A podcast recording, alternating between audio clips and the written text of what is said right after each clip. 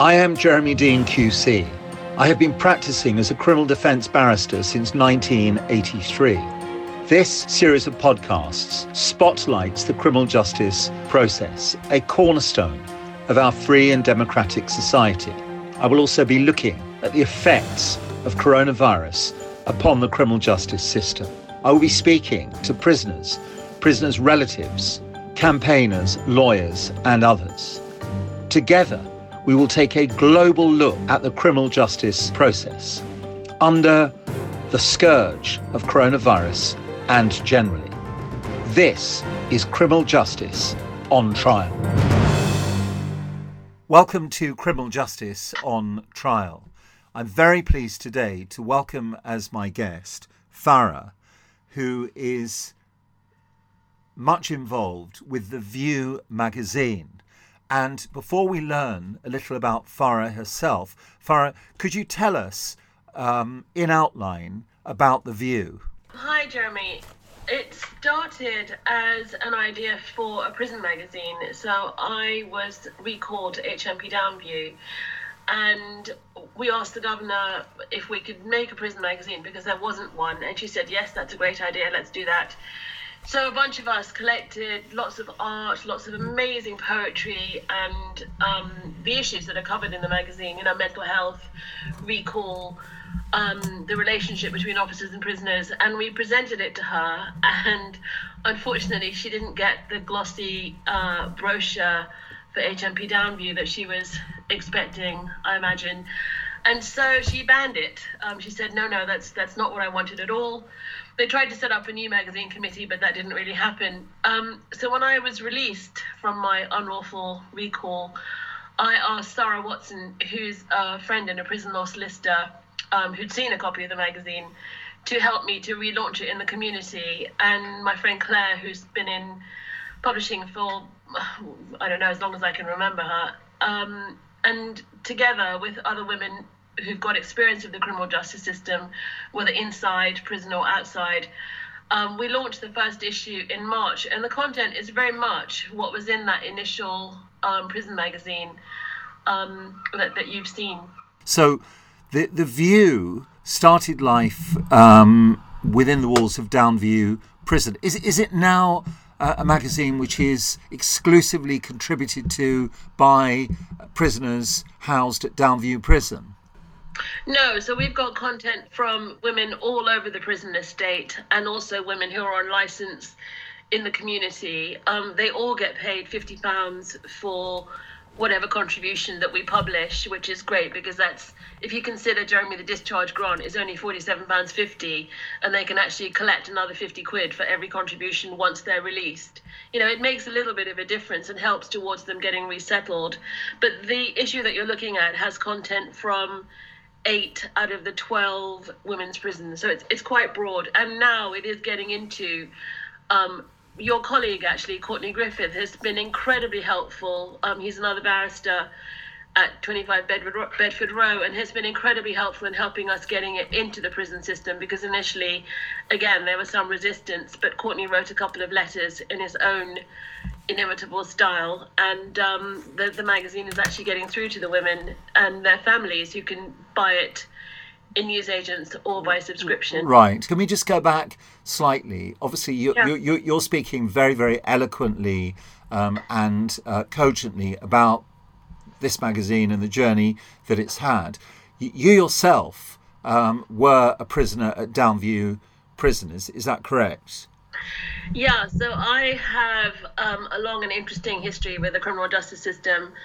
Um, I have um, a mental health diagnosis of complex post traumatic stress disorder from a very traumatic early childhood. And while I don't make excuses, you know, for my life, I have to say that that um, diagnosis, had it been understood better by the judiciary, by some of the people that were meant to be helping me, um, maybe my my life wouldn't have gone you know the way that it did but uh, you know on the other hand i have to look at the contribution that the view is making it's had so much support not just um, you know from the families of prisoners who it's really for as a sort of a, a tool to help their loved ones get through prison sentences and and proper advice. You know, law firms can only advertise by invitation. We're not just taking advertising from any or whatever. They have to be referred by someone who's actually used a service.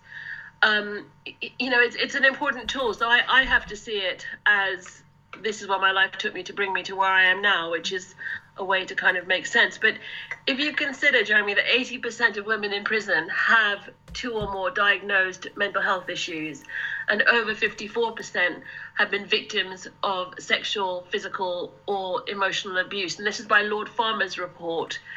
Um, which he was asked to do by Theresa May in um, it, it, was published in, in July 2018, and he makes you know specific recommendations about how to treat vulnerable women in prison. And in fact, we're not doing that. We're just locking them up. So, so you're right. I, you know, I'm eloquent. I've had fantastic privileges in my life. I've had a brilliant education, so I have a platform. But most of the women in prison have low IQs, don't have um, brilliant educations, and you know don't have such a platform. So I want the view to develop to become the voice of these women, and creativity is a means to express that. How effectively do you feel the prison system deals with women in prison? Can I be really honest? Yeah, of course. Uh, that's exactly what, what I want you to be. Well, I, I think it, I think prison for women is state endorsed re-traumatization, um, re-victimization, and actually creates, you know, intergenerational and lifetime problems that then we as the community and society have to deal with. You know, the prison service is on and on at the moment about this trauma informed this and, and these enabling environments. Prison is a coercive penal institution. There's nothing enabling or trauma informed about it. And while I believe that most prison officers go into the service you know, with the best of intentions, they want to rehabilitate, they want to reform. The system is such that it grinds out of them those good intentions because if they dare to sort of try and bring something innovative to the fore, you know, it's crushed out of them because management says no, or it'll cost fifty pounds extra or whatever. So, I believe um, there's research that shows that maybe only 10% of women who are in prison at the moment. So at the moment we've got about 3,200 women in prison, maybe 10%. So that's 320 women. That's one prison of women need to actually be incarcerated. The rest of them could be managed safely and holistically in the community with the right mental health and other support. So, so those that those that should be in prison, those mm. women, those women, you feel based upon your um, experience and perception of prison life, who ought to be in prison, are they what might be described as dangerous offenders? you know, Jeremy, this word dangerous is actually very dangerous. Um, the the prison service uses matrices and indexes that are 20 years out of date to assess danger and assess risk in prisoners. If you look at what America is using, and they are about in, in spite of mass incarceration in America and you know ridiculous numbers of people being locked up, when it comes to their assessment, when it comes to their forensic psychology, they are light years ahead. Um, so a woman in America who is in a similar position as a woman in Britain will get properly assessed. And if you look at the outcomes of the risk assessment, it'll be very, very different. Here, we, are, we assess risk based on personality um, rather than based on actual, you know, clinical investigation. So I am deemed high risk, really, really high risk by the prison service because, and I've never ever committed a violent offence in my life. Um, and and yet it's only because I dare to ask the questions. I challenge the system. I put in endless complaints. I will complain to MPs and whoever I need to in order to see change or get an outcome for my situation. That's considered dangerous. That's not dangerous. That's intelligent. So I think this issue of dangerousness is a difficult one. But as far as the women that need to stay in prison, I think it's the ones who have um, probably horrific, horrific histories themselves, but haven't been given the psychological tools or the insight to be able to deal with life on the outside. And actually, what we need to do with those is not just throw away the key, but offer, you know, a full forensic examination of why they're behaving the way that they are. And then rehabilitation, because there's no rehabilitation happening in the forensic estate at the moment. All right. Well, the the the, the, the, the women who you say you feel perhaps ought to remain in prison? And how do they manifest the fact that they are people who are best incarcerated? I mean, are you basing that assessment on you know violent, aggressive, threatening behaviour in prison, or, or how, yes, how, yes, and, and also index offence. Obviously, um, there are some things that are very hard to fathom, like sex, sexual offences, particularly against children. Um, you know, murder, stuff like that. But but even so, you know, we have to retain that person's dignity as a human while we're trying to rehabilitate her. So while she may need to be in prison, we, we have to say, yes, you've committed awful offences, but you are not the sum total of of all of that. You know, you are a human being capable of being rehabilitated. So it is the way that they behave, self harm, suicide attempts, aggression, anger, outbursts. But also, I think we need to look at the really, really serious index offences as well. Right, and, and, and generally speaking, in terms of the way women are dealt with in prison, I mean, the undercurrent of what you're telling us so far is that you feel that that you know th- there's little scope for rehabilitation, that women are badly treated, inhumanely, uh, inappropriately treated. Is is that is that what you're saying? I think you've summed it up really well. I mean, you know, there's there's um, loads of anecdotal stories. I'm sure you'll have really interesting ones as well of where a, a, woman has been before a judge and has been sentenced more harshly than a man in the same position would have been because we hold women up to this greater threshold of you know goodness or kindness. And when a judge is looking at her without a full battery of reports and i don't mean the two hour pre-sentence report that some forensic you know dude has done in a visits room or whatever i mean a full forensic you know a, a, a whole kind of a bundle of tests around IQ, around you know the way that she socializes, around who she is, around her family, character references, all the rest of it. So when a judge is just looking at a woman who's done something dreadful in his eyes or whatever, um, we need to start to humanize that woman and make her a whole person. So she's. We need to also look at that intersection where women who commit crime have been the victims of crime. So how the criminal justice system is dealing with women in that really kind of fragile and vulnerable space where you know you've been a victim and then you've done something and suddenly you're you've got the full force of the criminal justice system upon you. And there's this whole thing of double deviance as well where if you're a woman um, you know you're considered more deviant than a man who's committed the same offense. So so generally speaking you feel that when a woman commits an offence um, she's seen to be a worse offender than a man in the equivalent situation Yes, and, and, and generally will go to prison sooner and for longer than her male counterpart. So, I mean, when women are in prison, um, many, many of them have children, they have families, um, you know, they're supposed to be at home looking after their children or working um, mothers, and, and yet they're incarcerated behind bars. I mean, how, how does a woman who leaves children behind cope with being separated from their child or children and being locked up in a prison? It is the most heartbreaking thing in the world. And I mean, those bonds take. My children are grown up now. They're 18 and 22, I think is. Yeah. And, and you know, still we're repairing those bonds and it's really really hard. It's going to be a lifetime project for all of us. And if you look at statistics by again lord farmer's report 37% of all women who go to prison lose everything. So that means you lose your home your family your possessions your children everything. Whereas when a man goes to prison there's generally you know a sister a lover a partner a mother who will who will manage everything else, who will manage the children, manage the home. And only 1% of children out of the 17,300 children every year that are separated from their mothers because of because of imprisonment, only 1% remain in the family home. Whereas, you know, if a man is sent to prison, the children are much more likely to stay at home. What do you have to say about the quality of prison officers in women's prisons in this country? I, th- you know, I think it's really hard to generalize, but having been a so-called service user, I would have to say that my relationships with most prison officers were pretty good, but you know, I I'm not a trouble. Well, I, I'm not. I don't create violence. I don't create you know tension in the prison for them. They hated that I would write other women's complaints, but that's a whole nother story.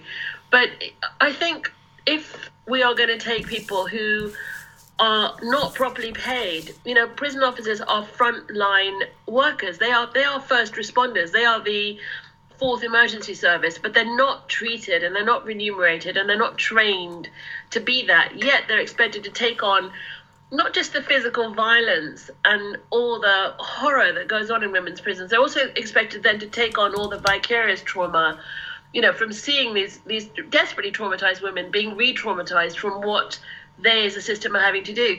And there is no outlet for that. I mean, there's a young prison officer who was at Downview who unlocked the women after lunchtime and she found someone hanging and she was expected to be back at work the next day. This 23 year old woman who was a she's, she's absolutely lovely woman. She was so traumatized to, to have to be back to work the next day, and she was often, you know, she was sort of given a phone number and said you can call this number or you can ask your GP to refer you for counselling. She was massively traumatized, and we're expecting these young people to manage, you know, the, the, the complex needs of a very, very diverse and complicated prison population. So, so, so and I you, don't think it can happen. So, are you saying that you do not believe that prison officers who operate in women's prisons are appropriately trained to deal with what are clearly, you know, the, the mass conglomeration of complications that, that, that, that, that prisoners, you know, experience? I think that's exactly right. And if you look at the numbers of suicides and self harm in women's prison, as well as the acts of violence against prison officers and prison officers on women, you know, it's the highest it's ever been. So the women's estate is a tinderbox that's about to go off. But the problem, Jeremy, is that women don't complain because if we complain, we think they're going to come down even harder on us. And, you know, our whole lives we're told, don't complain, don't complain. And so it turns inwards, it turns into you know, appalling self harm. It turns into suicide attempts. It turns into violence and aggression against other prisoners. But yeah, I think you've got it in a nutshell. They're not properly trained, and that is not their fault. Yeah, well, it's not their fault. But just before we move on to talk about about the view, can, can you? Because you know, I, I, I do stress and say again. I mean, you, you, you really are you know incredibly um, clear and lucid in the way you're you're helping us with these concepts. So I just want you to try and sort of conjure up the picture for us. I mean, you've said that you know vast proportion of women who are in prison have psychological difficulties. And then we, on the other hand, we've got these young, inexperienced, perhaps ill-trained off, prison officers. I mean, you know, how does an inexperienced and or poorly trained prison officer deal with a female prisoner who is in prison, who shouldn't be there, who has mental health difficulties that that prison officer simply, you know, doesn't have the capacity to deal with? I mean, can you just kind of paint the picture of of, of, of, of a meeting of the two and how, how they deal with each other? I think it turns into um, the kind of violence and control issues that we have at the moment. So, right now, we're talking to women at HMP Downview and also HMP Newhall um, and other places. You know, they're locked up 24 hours a day. They're not being let out for days on end. They don't have soap. They don't have hot water. They don't have hand sanitizer. They can't get out to have a shower four days on end. Who are they going to take that aggression out except who's in front of you, which is the prison officer? Prison governors don't patrol the, the landings anymore. They're too scared. You know, they, they don't want to be around this mess. So it's going to come out on prison officers. Who are they going to take it out on? They're going to take it out on the prisoners. So you've got this horrific, vicious cycle of anger and sort of depressed um, I would call it anxiety and trauma. There's just so much trauma in the prison environment. You can actually feel it when you you know, when you go in there. And then what's desperately worrying is that these young prison officers then go out, uh, you know, they go home at night and they're carrying all this trauma that they have no way, that there is no secondary trauma or resilience training for prison officers. So they're actually taking it out into the community and then shedding that trauma on their families, on the community, not in any kind of deliberate way, but we've got to break the cycle. We've got to stop incarcerating so many low risk um, non-violent women women in prison, and we have to we have, really have to start training prison officers so they much better understand, you know, psych- psychology and how to deal with yeah. complicated, vulnerable women. Yeah, I mean, it, it, it, you've made reference to um, the need not to imprison so many low risk prisoners. Did, mm. did you experience much overcrowding when you were in prison? So in Bronzefield, cells that were single cells, designed originally as single cells when they got the contract. So Bronzefield is a private prison in West London, uh, sort of borders of of, uh, of uh, Middlesex. Um, those single cells were um, now they, they've been doubled up. So so literally on top of the single bunk, you've got another bunk on top of it. So two women are living and going to the toilet and washing and everything else in a space designed for one person. And similarly, um, in rooms that were meant for two women, they're putting a third bunk in. So the overcrowding issue is massive. And if you look at it in the context of, of COVID 19, you know, one of the ways that it spreads is through um, saliva and fecal droplets and stuff like that. So they're just becoming petri dishes of infection. And, and were you actually in prison uh, for any part of the COVID nineteen? No, no, no. Phase. I, I yeah. wasn't. Thank God, because it would have killed me. I mean, I have my immune system is is really quite weak from having been in prison. I mean, the, the, the average life expectancy of a woman in prison in the UK is 47. Um, so, you know, immune systems get really depressed from lack of sunlight, from lack of exercise, from the appalling food that women are given um, you know, from lack of hygiene and cleanliness and stuff. So no, I think it would have killed me if I was. So amidst all of this, and it, and it sounds like there are, you know, many, many features of, of, of, of prison life you've described which are, you know, extremely unsatisfactory. How, how does uh, the concept of a prison magazine surface? I mean, was it you who sort of woke up one day and thought of the idea? Just tell us how it came about. Um, a lot of the women's prisons do have magazines already. So Drake Hall has got one called Take a Drake, um, which is a play on the words, you know, take a break from the soap magazine. And then um, Send had one. Um, uh, Newhall had one. So, so a lot of the women's prisons did have one, and Downview had one, but it sort of died. And then um, they knew that I had a journalistic background, and they, and I was just completely bored. And I think um, it came about because I was painting and drawing a lot. I mean, I learned to paint in prison, so for me, it was creativity, and women kept on coming to me to do their complaints, and it was the same things over and over. It was healthcare, it was I'm not getting my post, it was I'm not getting my visits with my children, and I thought a magazine would be a forum to um, highlight some of the same issues that we were all facing, and kind of have a platform so that the governor and her team could deal with it. But and, it, I mean, it just sort of backfired because she didn't like it. And the March 2020 edition of The View has mm. some incredible art in it. That all of those contributions come from from prisoners.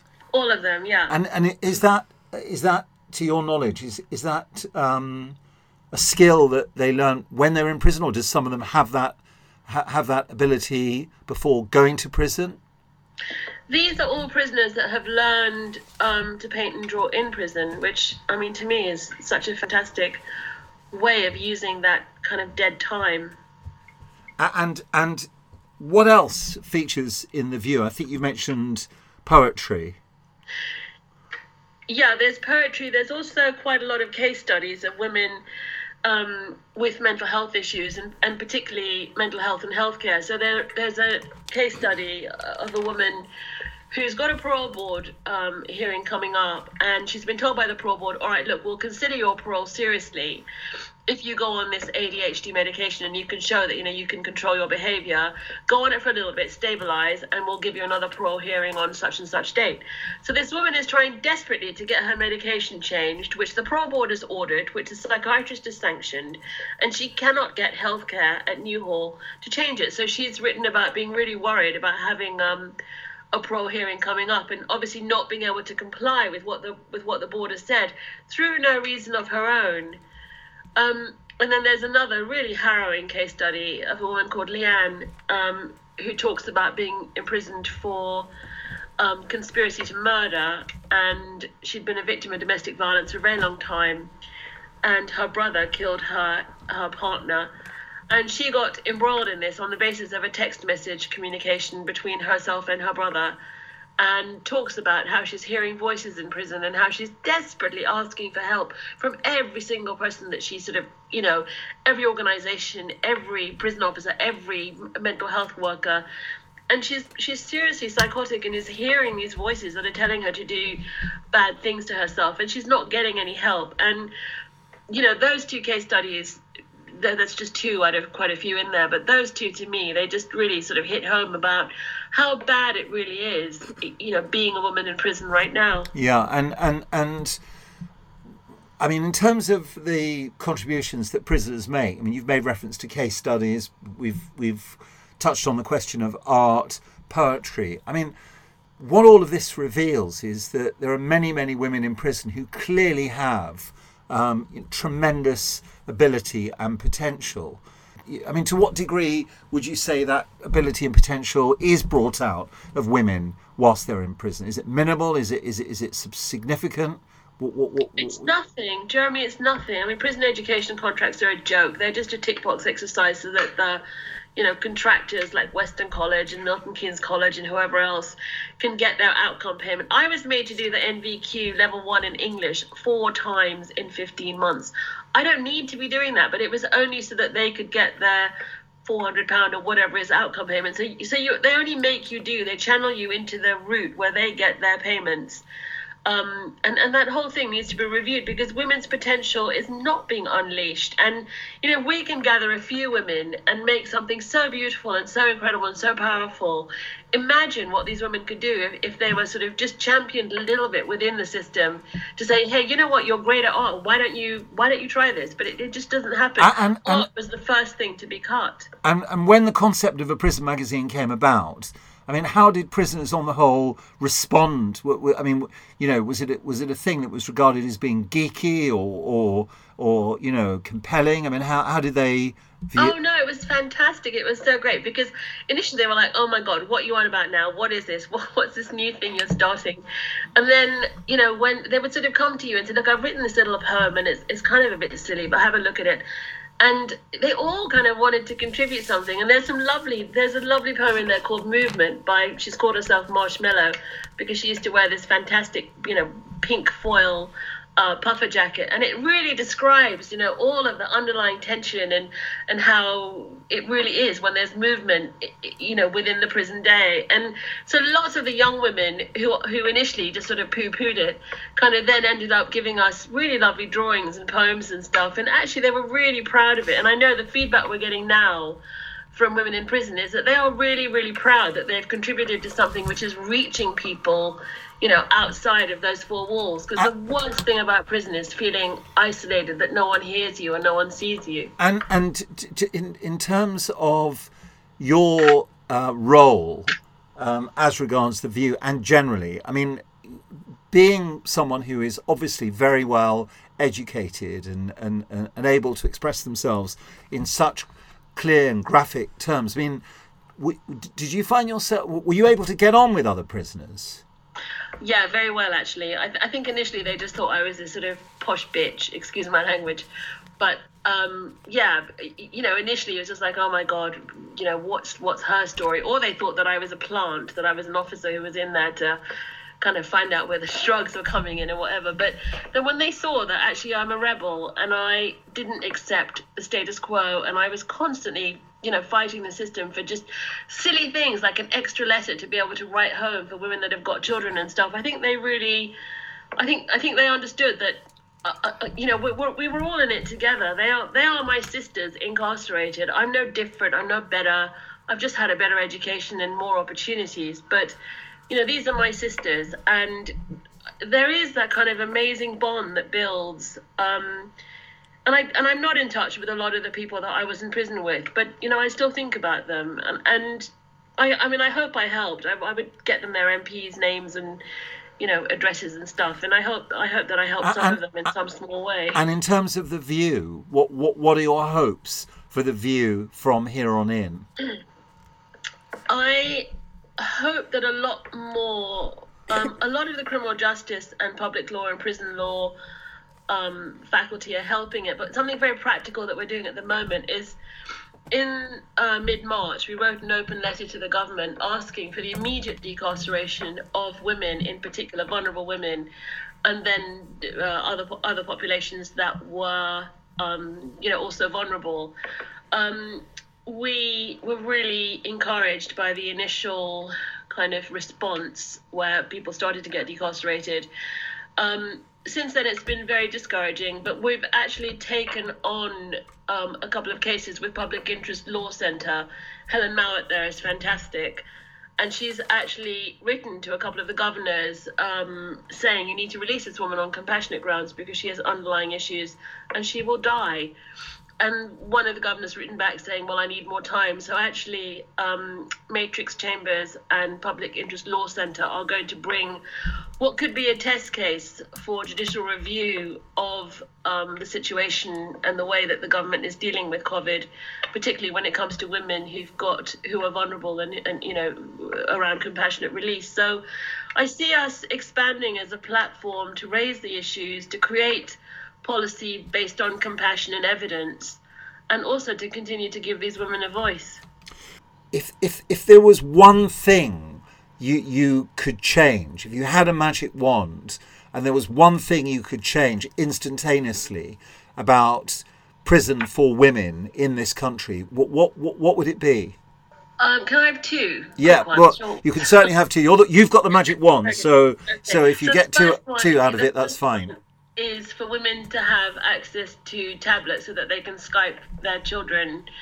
Um, and, th- and there are ways to do this. Again, Lord Farmer, uh, you know, this is one of his suggestions that if a woman can maintain that contact with her children, the chances of that family bonding again when she's released are much greater, rather than having to rely on, on prison phone calls, especially now when they're not even able to come out to make calls. And the other would be a call for every single prosecutor and every single judge who's got responsibility um, to think about the public interest in sending in, in first of all in the, in the in the decision to charge but then also do I really need to send this woman to prison? And just to remember, I mean, in their heart and in their mind, that this woman is someone's mother. She's she's someone's daughter. She's someone's lover. She's someone's aunt. This is a this is a whole woman. She's just not the sum total of the indictment. Yeah. You know, piece of paper that's in front of them. Okay, well, can I say, Farah, it's been absolutely amazing talking to you, and you've thrown light on so many features of prison life for women, and also, you know, told us a great deal about the View. Um, I should just ask you, how can the View be accessed? Well, unfortunately, because of this uh, lockdown situation, the only way to get it at the moment is um, by subscription on our website, which is theview.org.uk. Oh, sorry, theviewmag.org.uk. Yeah. Okay. So say that again. Um, the only way to get it at the moment is on our website, which is theviewmag.org.uk. All right. Well, look, can I thank you very much indeed for your time to wish you luck on a personal level and also, you know, very best wishes for the future of, of The View and hope to speak to you again very soon. Thank you. Thank you so much, and thank you for shining a light yourselves on you know the darkest corners of what's going on. It's really important.